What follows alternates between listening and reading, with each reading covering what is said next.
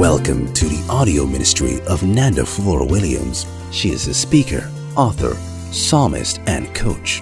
As you listen, be inspired, motivated, and challenged.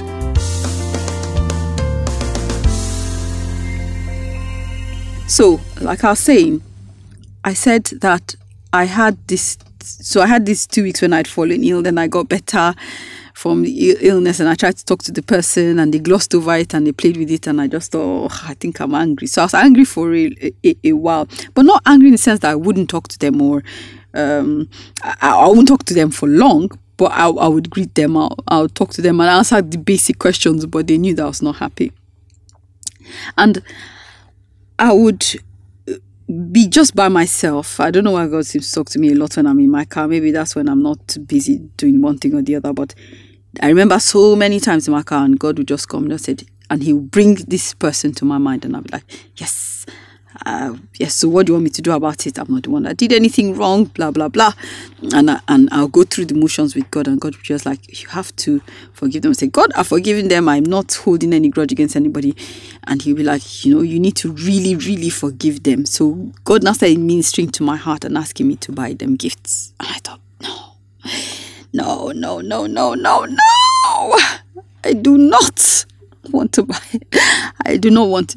But as I did that, and I think as I began to do that, um, there's a kind of release that came from for me. I wouldn't lie, it did take me some time. It took me some time to come to a place where I could look at them and just, you know, just be myself. But it was a journey. It was ve- it was so difficult for me because the way that I think I embraced them,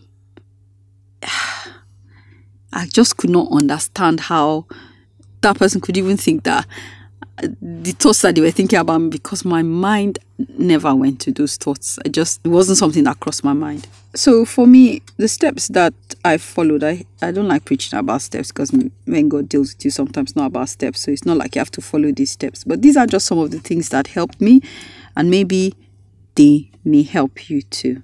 One of the things I did was to pray, and not just about that particular time, but any other times in my life when I'd experienced betrayal and I felt like I couldn't quite quite deal with it. If you notice in Matthew 26, Jesus goes to the Garden of Gethsemane and he goes to pray three times. And he prays the same prayer using almost the same words. Well, we're not there, so we don't know if he repeated the same thing to God, but it, it, from scriptures, it says almost like he said the same things to God. He repeated the prayer. So there are times that sometimes you experience so much pain that you don't even know how to pray and you don't have the words. But one of the things I've discovered in praying, and this is the beauty of praying in the spirit, as you go to pray, pray. As you go to God and you pray in tongues and you just lift up the person or you lift up the issue and you pray. And, and you, you might pray a day and mm, there might be nothing you know, or you pray for a couple of minutes and you don't feel anything. But the longer you pray about it and you pray for them and you pray, and that's why it says in Matthew 5 from verse 44. So God tells us how to relate to people who have hurt us, who despitefully use us and persecute us. The Bible says we should bless them, we should do good to them, we should pray for them. Because when you pray for somebody, it's very hard. When you pray for anyone, genuinely pray from your spirit as you pray for them, your heart releases blessings over them. And when your heart releases blessings over them, it allows your heart to be open and it gives you freedom because when you experience pain, what happens is we close our hearts, we close our spirits. And sometimes when we close it like that, yes, it's a kind of defense mechanism, but then sometimes it doesn't allow God to heal those issues or allow us freedom. For you to be able to to be present as a christian which is what god wants god says to us to go into all the world and make disciples and he sends us to occupy until he comes. If you're going to be present your heart has to be open. When i mean open i don't just mean just open it and then everybody just threw daggers in there. That's not what i mean. It just means that god has to be able to flow through you to reach others. There are times in my life when i find myself maybe i've been hurt or something's happened to me and then i just close close up. And when I do that, I find it hard to pray. I'll just be like a zombie, just going through the motions. But there's a disconnect because because God is love and He wants to flow through us. So I said, you. So the first thing I did, I, I usually would do is I'll pray. Sometimes I've had situations where I've prayed a little, um, and then I, have had to pray over and over an issue until I've experienced a measure of release and grace and peace. When I can genuinely open my mouth and bless them, not that I don't have any feelings when I see them, like oh, you know, you deserve a good slap or something. Not that I don't have those feelings, just that it's like it's almost like prayer takes out the sting and the pain and the bitterness from that thing. So it is there, you know, it's happened, but that pain, that sting is no longer there. You know, God is awesome. How He does it, I don't know. It's the anointing, I guess. Um, and the second thing that I did was to speak to my close friends. So I tend to be quite an analytical person. So I take something, I think about it, not, which is not always good. It gives me unnecessary headaches because God does not exist in your brain cells. But I spoke to my friends, spoke to my husband, spoke to my friends, and we sat down and we, we went through the whole thing and we talked about it. And one time was during Christmas, was like the four of us sitting in our kitchen and going through it, just talking about it. And they tried to explain it from different angles to me so I could understand. Um, did he answer all my questions?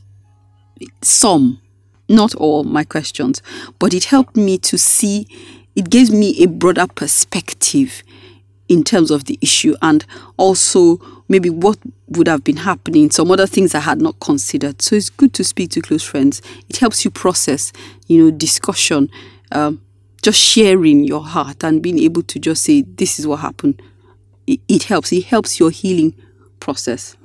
The third thing I'll say is look for headspace. So look for space to meditate. You know, um, in Psalm 119, David said that princes talked about him, but he meditated in God's word. So as you meditate in God's word, it's hard to hold offense. I would even say it's impossible. If you hold offense in your heart when you go to the word, is the way that scriptures, the Bible is just goes to the place where the thing is hidden and God is just like, nope, this has to be dealt with. You know, or you as you spend time in God's presence, God shines his light on some things that he feels that no, this is not right. So as you meditate on scripture and you spend time with God, digging into his word and meditating on scripture and allowing God's word to heal you, that helps as well. Because I remember like with my devotion, when I would go over scriptures that have to do with forgiveness, or the Amplified talks about letting go when he talks about forgiveness, those were things that would jump out to me. And I knew that God was speaking to me.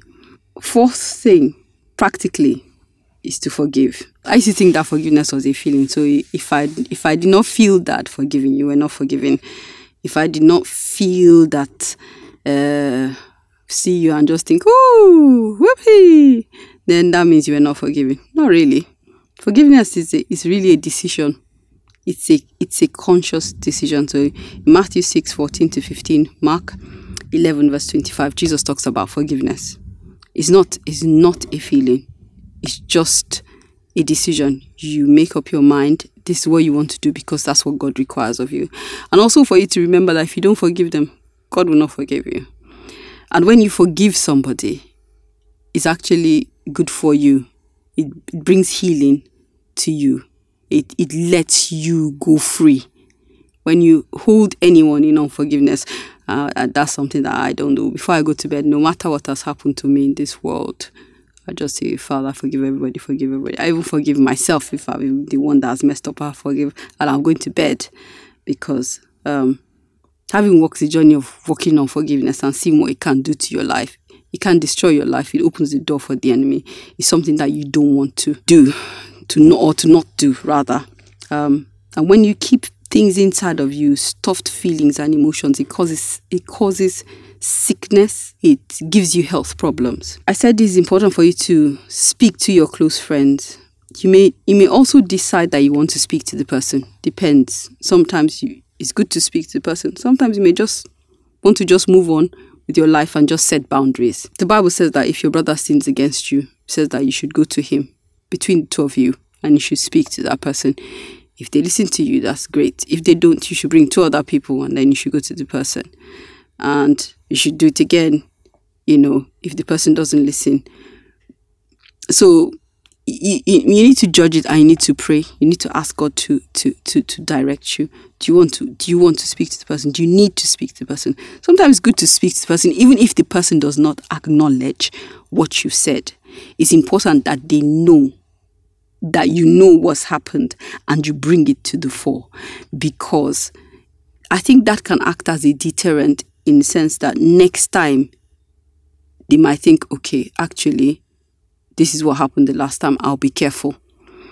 It's important to speak to them. I think it's important to to talk. But sometimes in the African context, and if the person is so such an elder, you may not want to, but maybe what you need to do is actually then set boundaries or change the way you are interacting with the person so that they don't violate bound, those boundaries and then hurt you in the process.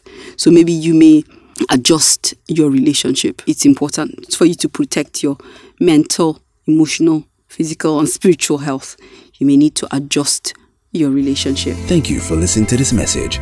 We trust that you've been blessed, encouraged, and transformed to go out and make a difference.